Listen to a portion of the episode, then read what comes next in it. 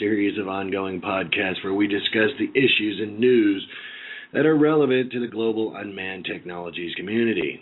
And we interview the newsmakers. Although we don't have any guests today, we do have your host here, Patrick Egan, and we'll say a big hello to our, our uh, co host, Gene Robinson. Gene. Hello, Patrick. Good morning. How are you, sir? I know it's early for you. Well, it's not as early as it would usually be. I'm out here. I feel like Art Bell somewhere in the high in the Rockies. I'm out here in uh, beautiful Colorado Springs. Uh, out here doing some work at the Battle Lab, and it's tons of fun. Great bunch of guys out there. Um, let's see here. This week's episode, we're going to talk about a uh, talk about and focus on a very popular subject and that is monetizing unmanned technologies or trying to un- un- uh, monetize unmanned technologies and, and positioning yourself um, for when the regulations come out. And I know that that's a very popular uh, topic everywhere I go, and I, I mention that the room usually lights up, and oh yeah, we want to monetize it. And next month I'm going and I'm going to speak to the uh, Oklahoma Economic Development Committee about the same thing. So everybody's really interested in making some money, and I, and I can tell that that was popular also at AUVSI. And that's part of, uh, we'll talk about that too, some of the uh, takeaway from the Unmanned Systems North America show. Um, you know, so we'll talk about that too. But uh, anyway, um, Gene, anything in the news that you would like to talk about off the web page or anywhere else that you may have found it? Yeah, I you know I caught a little factoid yesterday that uh, was put out by the OAG. OAG is a kind of a aviation intelligence agency that uh, keeps up with the comings and goings of aviation, and uh, they determined that uh, scheduled flights are at the lowest point that they've been in a decade. Hmm. And uh, yeah, I was pretty surprised at that. And they say even for August that there will be 21,400 less scheduled flights than there were last year. Hmm. So Hmm. the airspace, the national airspace, has got to be getting safer, right? Uh, yeah, one would think. Well, you know, it's funny too. You say that. You know, I've I've heard that the AOPA membership numbers are way down, and I don't know what they are exactly. But when I was on the ARC, uh, they were pretty high, and I've heard that they've come down uh, a lot. And uh, it is kind of funny, even um, you know, you think about the the private airplane thing. It, it's a pretty expensive prospect. You know, I don't know if it's the economy and there's less flights and all the rest of that, but it should be getting safer. You are right. Um, that's an interesting factoid. We'll have to. I'm gonna have to check into the membership too on uh, on the AOPA and see what's happening there. Um, uh, you know, another thing that's kind of newsworthy that I wanted to talk about is, you know, last week we had almost 15,000 downloads. Okay, of the podcast. Yep. And um, you know, I, I think that's newsworthy.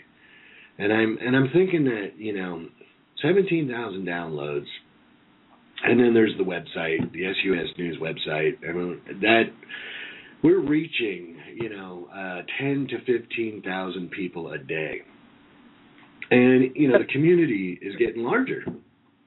Yeah, that that's significant. There's a lot of folks out there that are really looking for this information. Well, they are, and I and I think you know there's been a lot of um, talk about uh, unmanned technologies and unmanned aircraft and regulation and and yada yada yada. But I mean, I I have to be surprised. I, I kind of thought this was a niche type of audience, and you know, uh, I, I think that um, AUVSI has six or seven thousand members. Uh, you know, the RCAP has got probably around two thousand. Um, and there's some other people out there, but man, you know, I mean, when we're when we're hitting, you know, downloads of twenty thousand or seventeen thousand or you know ten thousand, it's telling me that either like the whole community is listening to the show or coming to the SUAS news, or there's interest outside the community. Either or, doesn't really matter to me. But what it does uh, suggest to me is that this community does not need to suffer in silence anymore. That was definitely something I would that we agree with that point. Yeah, well, I mean, you know, that was a that was an uphill battle with us uh, before, uh, especially the the ARC. It's uh, you know, you didn't we didn't really have an avenue to to uh, come out and, and say anything. You know, um, we could, but it was to a really limited audience. So basically, we had a situation where, uh, you know, uh, the regulator or whoever could basically basically act with impunity. And uh, we'll talk a little bit more about that, but I don't want to get too far into the weeds on that one right now. Um, I was quoted on another Wired.com story last week. The day brightener for the FAA, I know they love um, you know, when I bring this stuff up in the major media. But, you know, like I said, we are going to use this site and other sites um, as kind of a force multiplier. And we're going to get that message out. And obviously, um, you know, people are listening. I mean, you know, these, I don't go out there and, and beg to be quoted. I mean, you know, these people come and find me. And they usually come and find us either off of um, the the web page or the podcast now. Uh, hey, I listen to your stuff; it's great, and I want to do an interview. And, and you know, and they've been in some good publications too. You know, the New Yorker. I, people are still reading that, believe it or not. Um, so we're gonna get the message out there, and we're just gonna keep getting the message out there until we get a little little action going. That's kind of well, what the, the best part about it is is that it's just the facts. I mean, really, when you look at it, people are looking for the straight scoop on what's going on in the industry. And everything that you've said and everything that we've said and everything that we've put forward has been a collection of facts. It's not theory, it's not, you know, what we supposed happened. It's it's the truth and it's kind of inescapable. Yeah, yeah, it's been easy to kind of just sweep it under the rug because there's no been no accountability from the press. There's been no accountability from um, political side. I mean, I, and it's not for lack of trying. I mean, I, I've had uh, federal representation. You know, even now, my my congressperson wrote the acting administrator a letter on, uh, you know, on the behalf of small business and the voice on the arc, and the guy didn't even write her back yet. Does that, doesn't, for me, is that, you know, the representative form of government that we all learned in civics class? Hell no. That's that is uh I don't even know what that is, but it's ridiculous. I mean, if you know you elect people, I I don't want to get political on the deal, but you know how it works. I thought we went in the booth, you mark out, you vote for the person. Oh, this person here, yeah, and then they go there, and then if you have an issue at a federal or state level, you contact that person. They contact the, uh you know, it's representative. You know, last time they were throwing uh boxes of tea into the harbor and stuff. You know. It's crazy, man. But anyway, we're going to keep on that one. Uh, and the reason we're going to keep on that one, and and you know that's again some of the show tape takeaway, um, is you know some folks says or say that I'm a, uh, a little bit of a flamethrower. And you know, uh, I say to that, well, if I'm a flamethrower because I want to see small business have a niche here in the future, and I'd like to see small business use utilize this technology and um, you know there'd be a business for this for people to make money and hire their you know friends and neighbors and all the rest of that. I mean, that was another thing is that everybody came out there, the acting administrator, and was talking about how GA, um, you know, uh, contributes a trillion dollars to the economy every year. You know, and so good. I like to hear trillion dollars to the economy. But how much of that is going to translate itself into unmanned technology? Nobody there. Nobody can't find anybody anymore that says, "Well, you know, unmanned uh, unmanned aircraft is a um, passing fad." We all know it's here to stay. Military is saying that in the very near future, 30% of their fleet is going to be unmanned. So if you transpose those numbers over here onto uh, unmanned here in GA, you know, you can start extrapolating the numbers pretty quick, and you know, 100 million, you know, conservatively in the near future, 200 million, whatever. How much of that pie should be available to small business, Gene? What do you think? I would think that, you know, most of the innovation and the garage shoppers out there that have been working really hard on advancing aviation should have the opportunity to monetize the ideas that they've come up with. There is no question about it that they should get uh, a very large portion of, of that economy. It would it would help through the strata, whether you're middle class, upper class, whatever. Uh, you know, if if we could get that that ball rolling in the UA industry, there is no doubt in my mind that uh, there would be a lot of people that would benefit from it, and it would help the economy significantly. Uh, uh, yeah, it, I mean, you know, I don't. You don't have to be an economist. I, I think that you know what you said. I agree with what you said. Um, you know, and I will say because people are like, "Oh, these garage guys, yada yada." It's actually I got a friend request from a guy here. He's they're they're trying to save elephants in Africa from being poached as we speak he's trying to get me on Skype, but you know I got the podcast to do. But I'll talk to him after. Um, but you know, I, I do think that part of the takeaway from the show too, Lockheed Martin. Lockheed Martin, uh, I noticed in their booths, you know, not only did they do the Procerus thing, they also have a small quadcopter. They have a small uh, aerostat that they bought from another guy that we know. Um, the model with the big guys is like the software model, where instead of doing the innovation yourself, because it take them millions and millions of dollars to do it, where like in the Pro um, model, I would call that a garage budget for technology that you know blow you away. Um, you know, so people are starting to make a move, and people are realizing, hey, you know, these guys developed this. I could come in and buy this, and you know, uh, most people stay on they get a payout. They stay on. Um, you know, that that's how our economy works. And all we're really asking for is an avenue to start making some money. You know, a lot of people. I, I'm almost seeing a little bit of a flashback of five years ago. You know, or, or even a little longer, where people are investing a whole bunch of money. They're all ready to go. The technology is here, and uh, somebody's dragging their feet, man. You know, that, that's, that's all. I would I would have to concur because you and I were at those meetings with the RQCA and Reno and uh, meetings with the uh, SCQA. ASTM. ASTM, sure. Yeah, it's all it's all foot dragging. And the other, you know, the FAA, we're out in the lead. Really?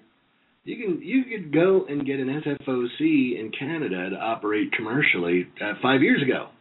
You know, CASA uh, how many years ago? Um, UK. Those guys, you know, I've talked to those dudes, the UKCAA, very pragmatic. Okay, hey, we're going to let you operate. You go out there and operate, and if you're, you know, you prove that your operation is safe, we're going to let you go higher. You're going to go further.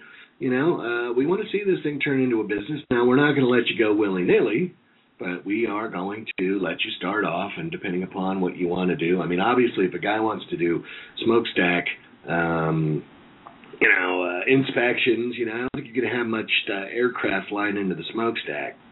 You know what I'm saying? So uh, there, there's an example. So the FAA is not leading the way. Well, they are leading the way and dragging their. You know, I gotta remember this is a family show. I must use some "Don't Work Blue." Um, they're dragging their feet. Put it that way. Anyway, um, they're not leading the way and you know, again, um, you know, there's been there's been uh, there. It's funny. I, I I don't want to talk about where I saw that, but I got a fresh iteration of the FAA propaganda, and I can't believe uh, that they are still pushing uh, that propaganda out because I, I just I mean, I guess most people don't know it. I got to write the book. The book's going to be, I mean, you know, you think that these articles are day brighteners for the FAA. They're not going to like it. They are not going to like it. I mean, I, I will. I will name names. I'm going to talk about what really went down, how it went down, who benefited, and why. You know, um, I, I think I'm even going to go back to the light sport aircraft talk about, you know, Blakey and how she uh, shooed the LSA in and then made the jump to AI. Was it AAI or IAI? I forget which one it is, but it's the uh, uh, aircraft. It's another pro um, aircraft group. Made the jump oh, right out. What? Those other initial groups. Yeah, I forget if it's AAI or I forget exactly which one it is, but she made the jump right from administrator, you know, at like 150k a year. LSA gets, uh, you know, cre- the skids get greased. Oh, we got. You remember when they were like with F38? Oh, F37. You know, boy, oh, look at the work they did. She jumps right out of the FAA over to this other group, and I, I somewhere like half a million a year. Kawinky dinky do. Hey, I don't know. You know, I'm not going to say you, you know you can't make money because you know that's what we're all here to do. I, I you know, I but I'm, what I'm saying is, I think we need some motivation like that, and we can get some stuff done. So I'll probably roll back talking about that one, talk about the GAATA survey, which the FAA could used to gather information on unmanned aircraft. Because I mean, remember, you know, we're going to get in the wayback machine here, Gene. Okay, let's go back to 2005. What did the FAA, well, even before that, what did the FAA, since day one, what's the FAA said they need? Safety. That's their charter. We will make sure that the airspace is safe. Okay, that's true. Safety. But how do we determine safety? What do we need to determine safety? Data. They've asked Oh. for data from day one. Ding, ding, ding. We got a winner. Okay. So, eight years has gone by. What do we need still? Data. And the unfortunate thing is, is even back in in 2006, when uh, we said that we would provide them data, we actually produced a piece of software that was free to any unmanned aircraft or commercial AP uh, aircraft operator that they could log their flights, they could keep up with their flight hours, and anon- anonymously send their aircraft and their flight information up to a website. And as we were going to hand this data over to the FAA so they could begin their vetting process, we were told that the data was no good because it couldn't be validated. Oh, we were told a lot of stuff, but please continue. Well, I mean, it's frustrating when you make the effort of, you know, uh, Gene there uh, in Dallas, you know, asked us to produce data, and we said we would, and we did. And uh, un- unfortunately, it just uh, it was just missed out of hand. Well, you know, and that's been a lot of the deal, but it's kind of funny, you know, because like, you know, I remember because every year they would roll out, you know, it's like the uh, the, the the February rollout. Well, and it was funny is even when, Rick Prosek took over the the helm of the uh,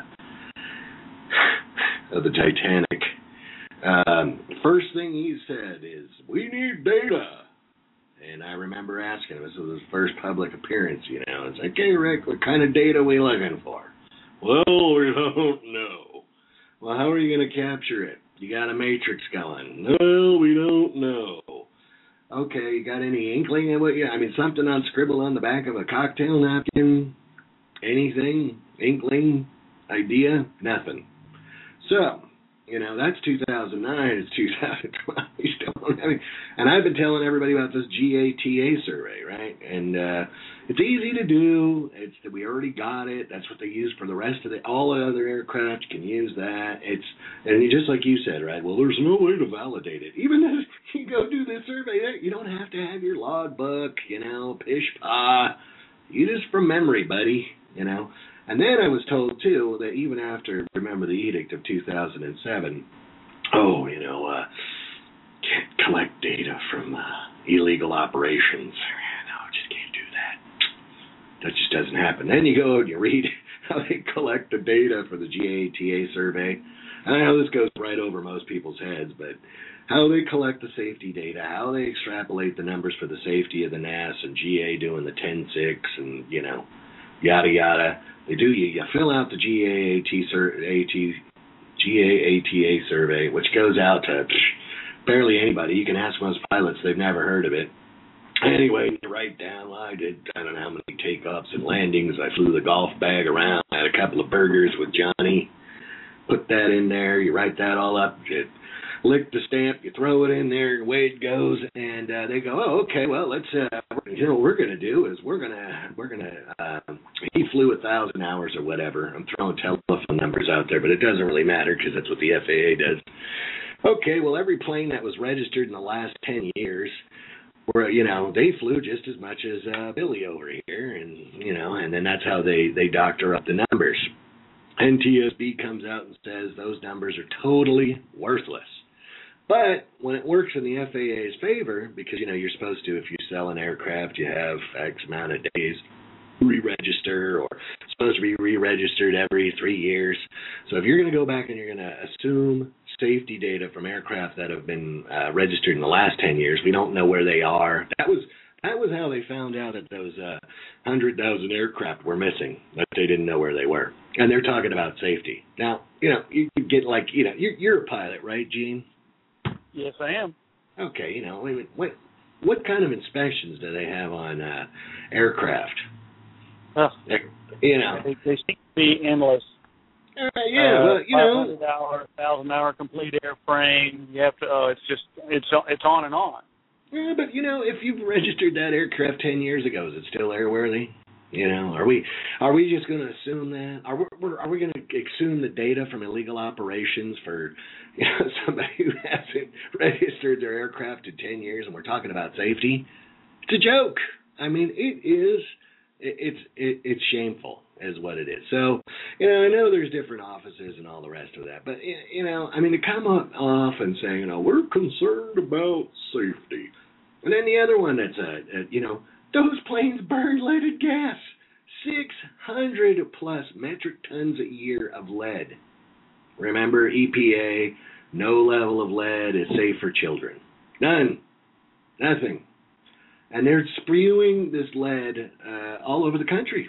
I know. I, I live in the flight path. I didn't know that, you know. Or the kid goes to school, he's under the flight path. They come right over the field, spewing the lead. It's all about do no harm, safety.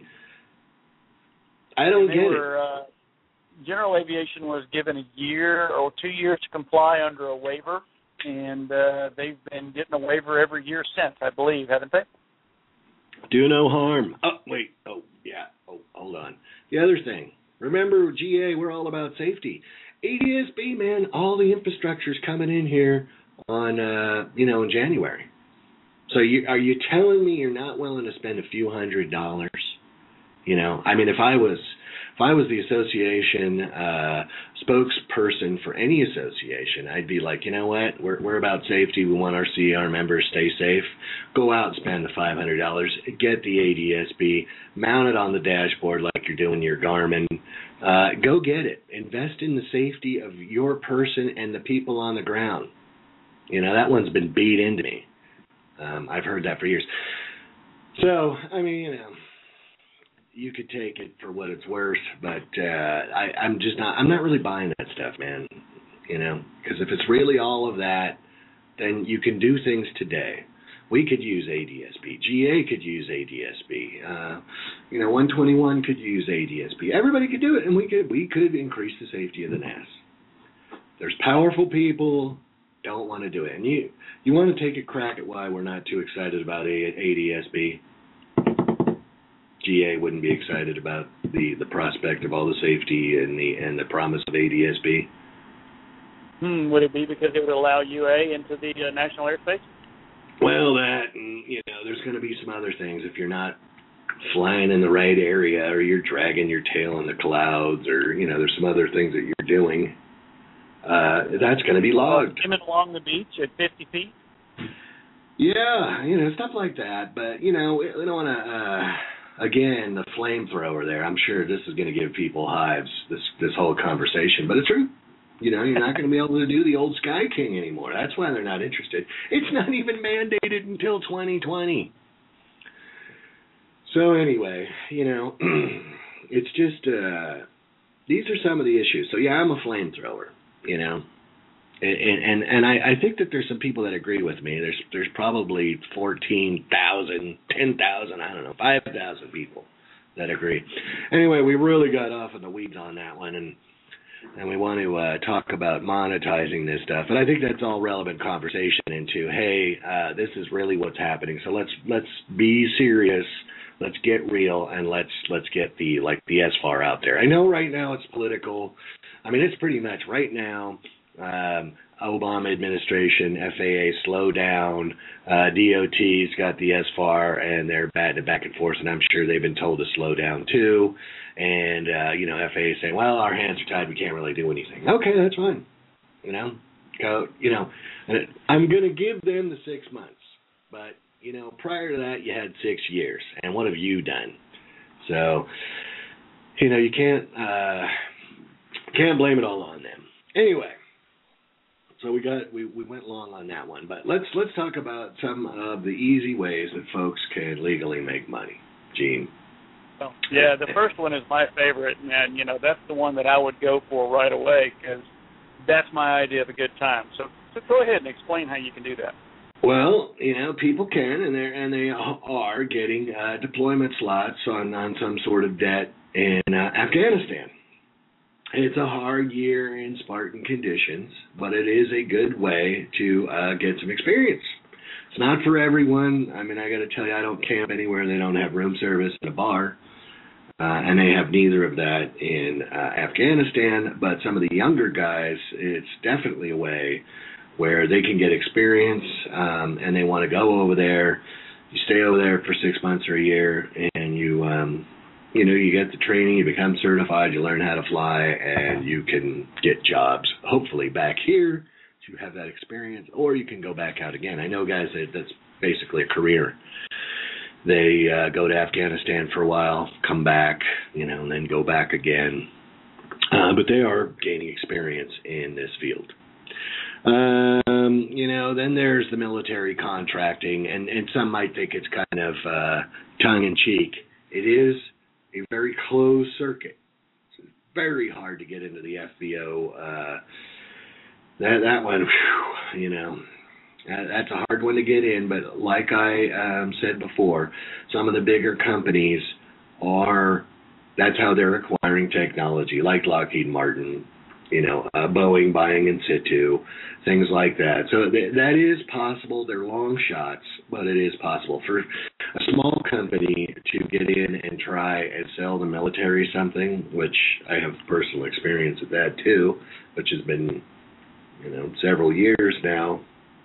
Um, even if you have a product that they need and they know they need, and they could buy and save the taxpayer millions of dollars uh, they move slower than the FAA. It's just the way it is. But that is that is the way you can do it. Another one, this one kind of breaks my heart to say it, but is move your company offshore. And there have um, been many that have done that that we know of. Oh, there's lots of them.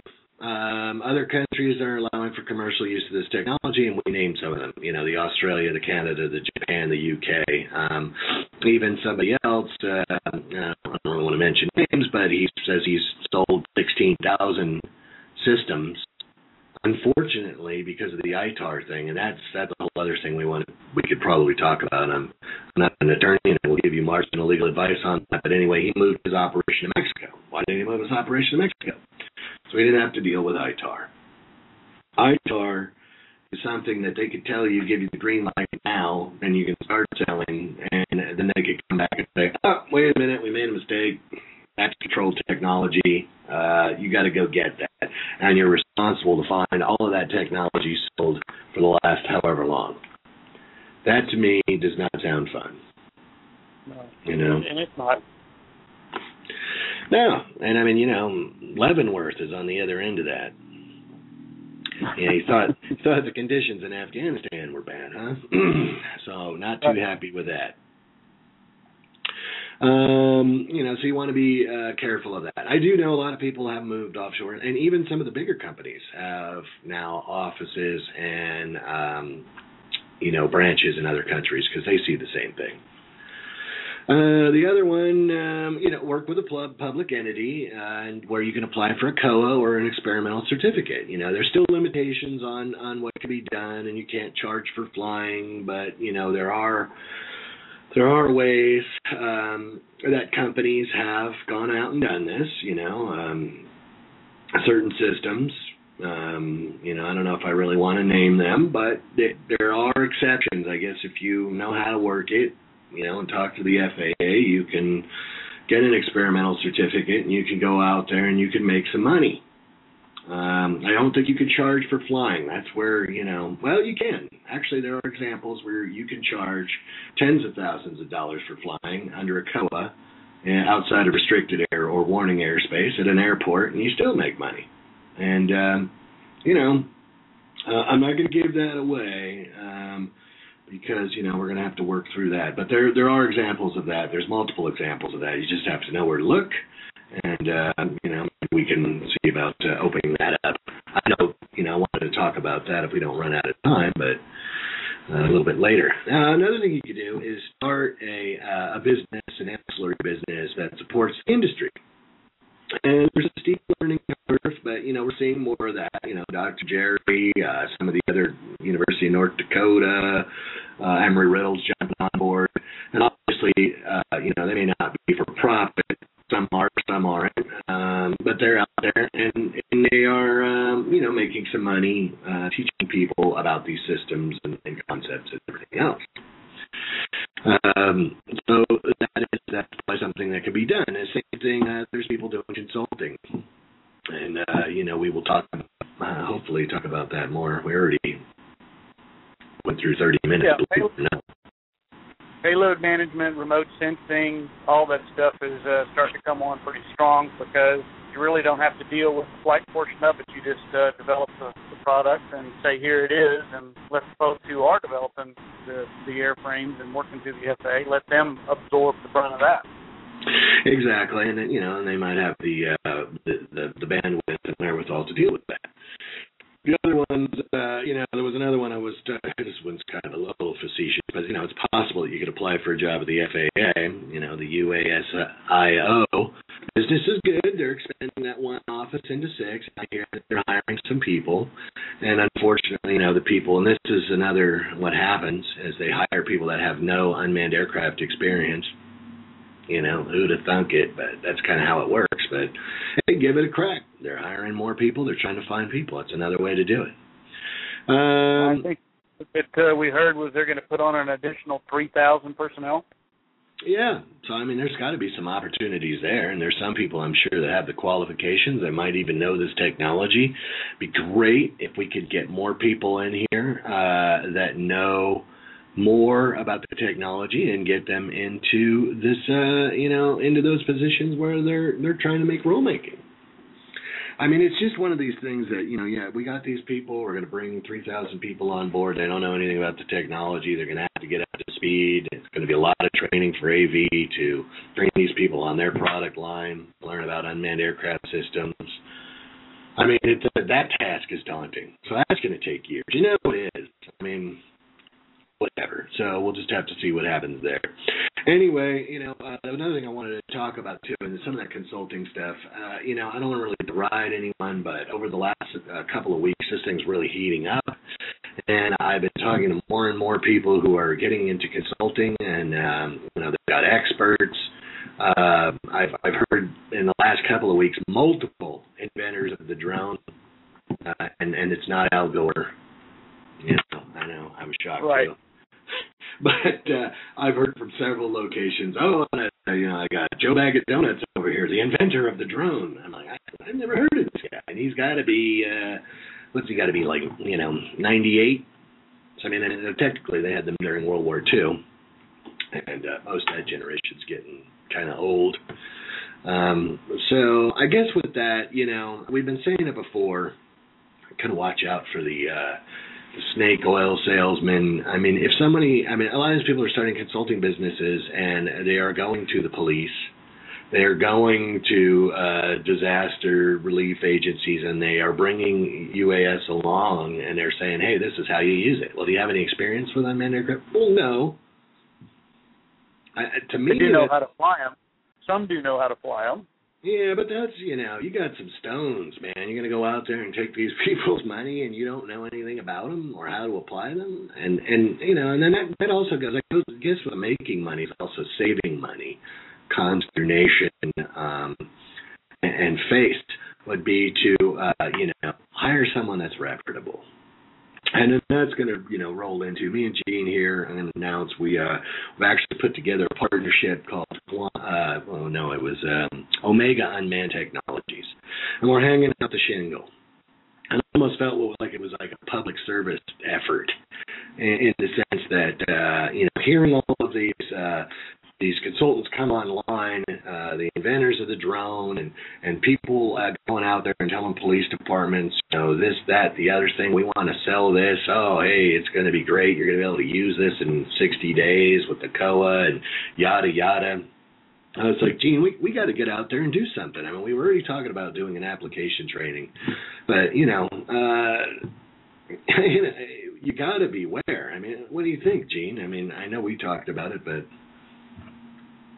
well, you know, like you say, if you if you haven't been over in the rock pile or the sandbox, buying a raven or a shadow or even a predator or anything else like that, you there's just really not a venue to get the experience here at CONUS.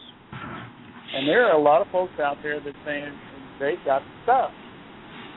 And we have, as we have spoken to them and talked to folks, we have found quite contrary. That sure they may know how to fly them, but they are putting themselves forth as experts in a field that is so young that you really can't have a PhD at this point in unmanned aircraft application. Uh, as you said, you know, Dr. Jerry has started his curricula. I don't know if he's had anybody graduate from his program, but I don't know of any PhD programs in UAS applications anywhere CONUS. Do you? No, there are none. And he's offering something else. His is more of an engineering based deal, but uh, I don't know. I mean, I know that people are trying to start flight training schools and, and all this. But, uh, you know, that's great. You know, go ahead. Um, I know that even AV uh, is trying to, to to start a, a training school, and they might be doing it under the you know knows their COA where they already fly and train people. Uh, you know, they may try and do it under that. But the thing is, is okay, that's fine. But you know, just like you said, you know, okay, over there in the sandbox or in the mountains or at the beach or whatever. But again, you know, I've already, uh, you know, wrote, written articles about this. The asymmetrical warfare overlay is not going to cut it on the American public. Just don't even go there, man. I'm telling you right now. So, you know, again, it's like when you uh, hire any other professional service, you know, in my life, in my business, and I've been a small business guy for 20 some odd years, I like to work with top tier folks. People who are reputable, people that are good. I don't go I don't want to go to the cut rate doctor. I don't want to go to the cut rate accountant, you know, and I sure as heck wouldn't want to go to a cut rate lawyer. I mean, how many times in business have you? Well, didn't you check this guy out? No, you know, buddy of mine said he was good and, and you know, and you know where that goes. You've heard that story a bunch of times. So, you know, I, I, I can't emphasize it enough. Vet the folks you're going to deal with. Uh, that's why me and Gene are starting this this thing. You know, you you can follow the history of what Gene's done. He wrote a book about it. You you know you can follow it up. You can vet him. It's easy. Myself, I've been out there for years. Um, people know what I've been talking about and what I've been doing. And uh, you know, I think um, as far as that's concerned, you know, we're talking about applications training, system training, system manuals, uh, both training system, uh, maintenance, Well, maybe some help with uh, COA and experimental certificate uh, assistance. And if you're thinking that you want to get into this, uh, you know, there's the preferred vendor list, and there's been a little bit of talk about that. And I know we even asked about that when we were on the the phone with those folks. How do you get on there? Now, look, you know, uh, we've talked about the expedited COA. If you're not on the list, you're not eligible for the uh, the expedited COA. You know, and you're not going to get this just anywhere. You know, we know the ins and outs. We've been here long enough. We know who's doing what and where they're doing it. So that's, I mean, you know, that that's what you get here. Um, you know, the other thing is pre-purchase assessments. I mean, I, I've talked about that over and over and over again. Don't, you know, you're not going to buy the Predator for, uh, you know, a town of 10,000 people. It sounds exciting, but you don't need that, you know. No, yeah. And of course, that's kind of an extreme example, but uh, you know, even uh, the two hundred thousand dollar system, you know, that's let's say over twenty five pounds, uh, you're not going to be able to use that So, you know, you want to do your pre purchase assessment, you want to figure out what your system needs are, and you want to have evaluations of systems for the con ops in your geographical location. Because the other thing is, Yeah. you're not going to be able to go out there and go willy nilly. You know, even when this this whole deal cracks open, you're not going to just be able to go. I'm I'm out here doing whatever I want. You're going to still there's a process that you have to uh, conform to with the FAA. Uh, again, a, lot of people talk about this, but there's there's a lot of uh, holes in their Swiss cheese that they uh, lay out, and and and and Gene, I'm sure you've heard uh, no shortage of that.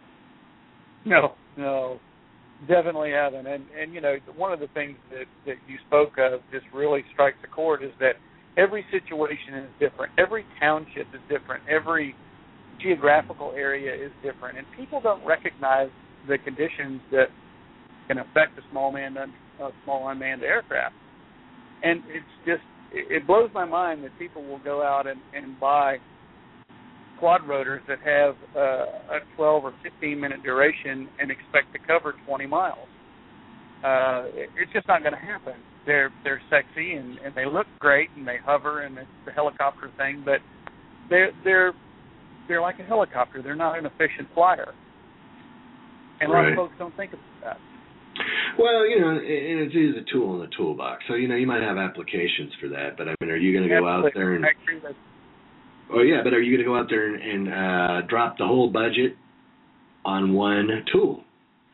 You know, it'd be like I'm going to go into business as a uh, electrician, and I'm going to spend my whole budget on uh, this, you know, government five thousand dollar hammer. You know, uh, so you know you need to go out there. You need to get educated. You learn need to learn about the tools, and you need to learn. Also, it's not only those public operators, but other people too that want to be in its business. How do I position my business to be ready for when the FAA gives the go code? And uh, you know, you want to go straight to someone who knows where are those guys. Go out there, vet us. Uh, you know, do whatever you, you can. Go out there and uh, do searches, Google searches, or whatever. That's what we're going to start offering. If you're interested in that, you can uh, get in touch with me at uh, Patrick at SUAS News. You can also, if you have some suggestions, comments, um, ideas, whatever else, you can email me at the same email address, Patrick at suasnews.com. Or you could, uh, for right now, uh, email Gene. Do you want to give your email, Gene? Sure.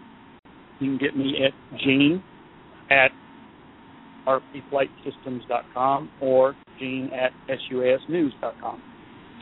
Exactly. So, you know, you have any questions, um, you know, anything we can help you with, please feel free to contact us.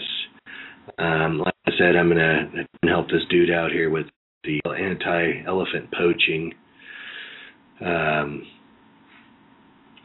effort. But um, whatever we can do to help, please call and let us know. I hope today's show was kind of informative uh, for people that want to be in this business. There's definitely some pitfalls to look out for.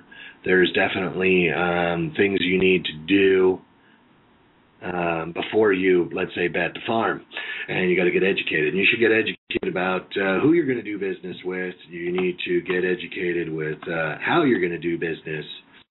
And a little bit of um, planning and forethought up front goes a long way at the other end. And so, you know, all of the different education uh, avenues are good. Uh, learn as much as you can. Be careful who you talk to. The snake oil salesmen are out there.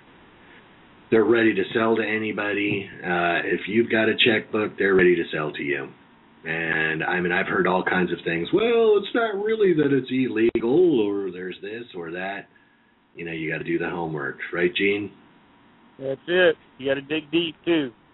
and you got to dig deep, or you got to find out people that know what's going on. So, hopefully, uh, there was a little bit of you know we were talking about monetizing this technology. We did give you some stuff that you could do, also uh, how to position yourself in the future, and also some historical background, which we always try and do.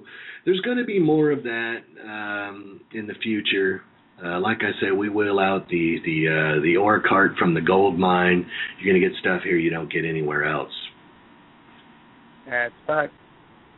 Yeah, and and and then uh, the people that are going to come on in the future too. We got we got some good guests that AUVSI said they would come on, but we're out of time. So, Gene, see you next week. Okay, everyone, take care.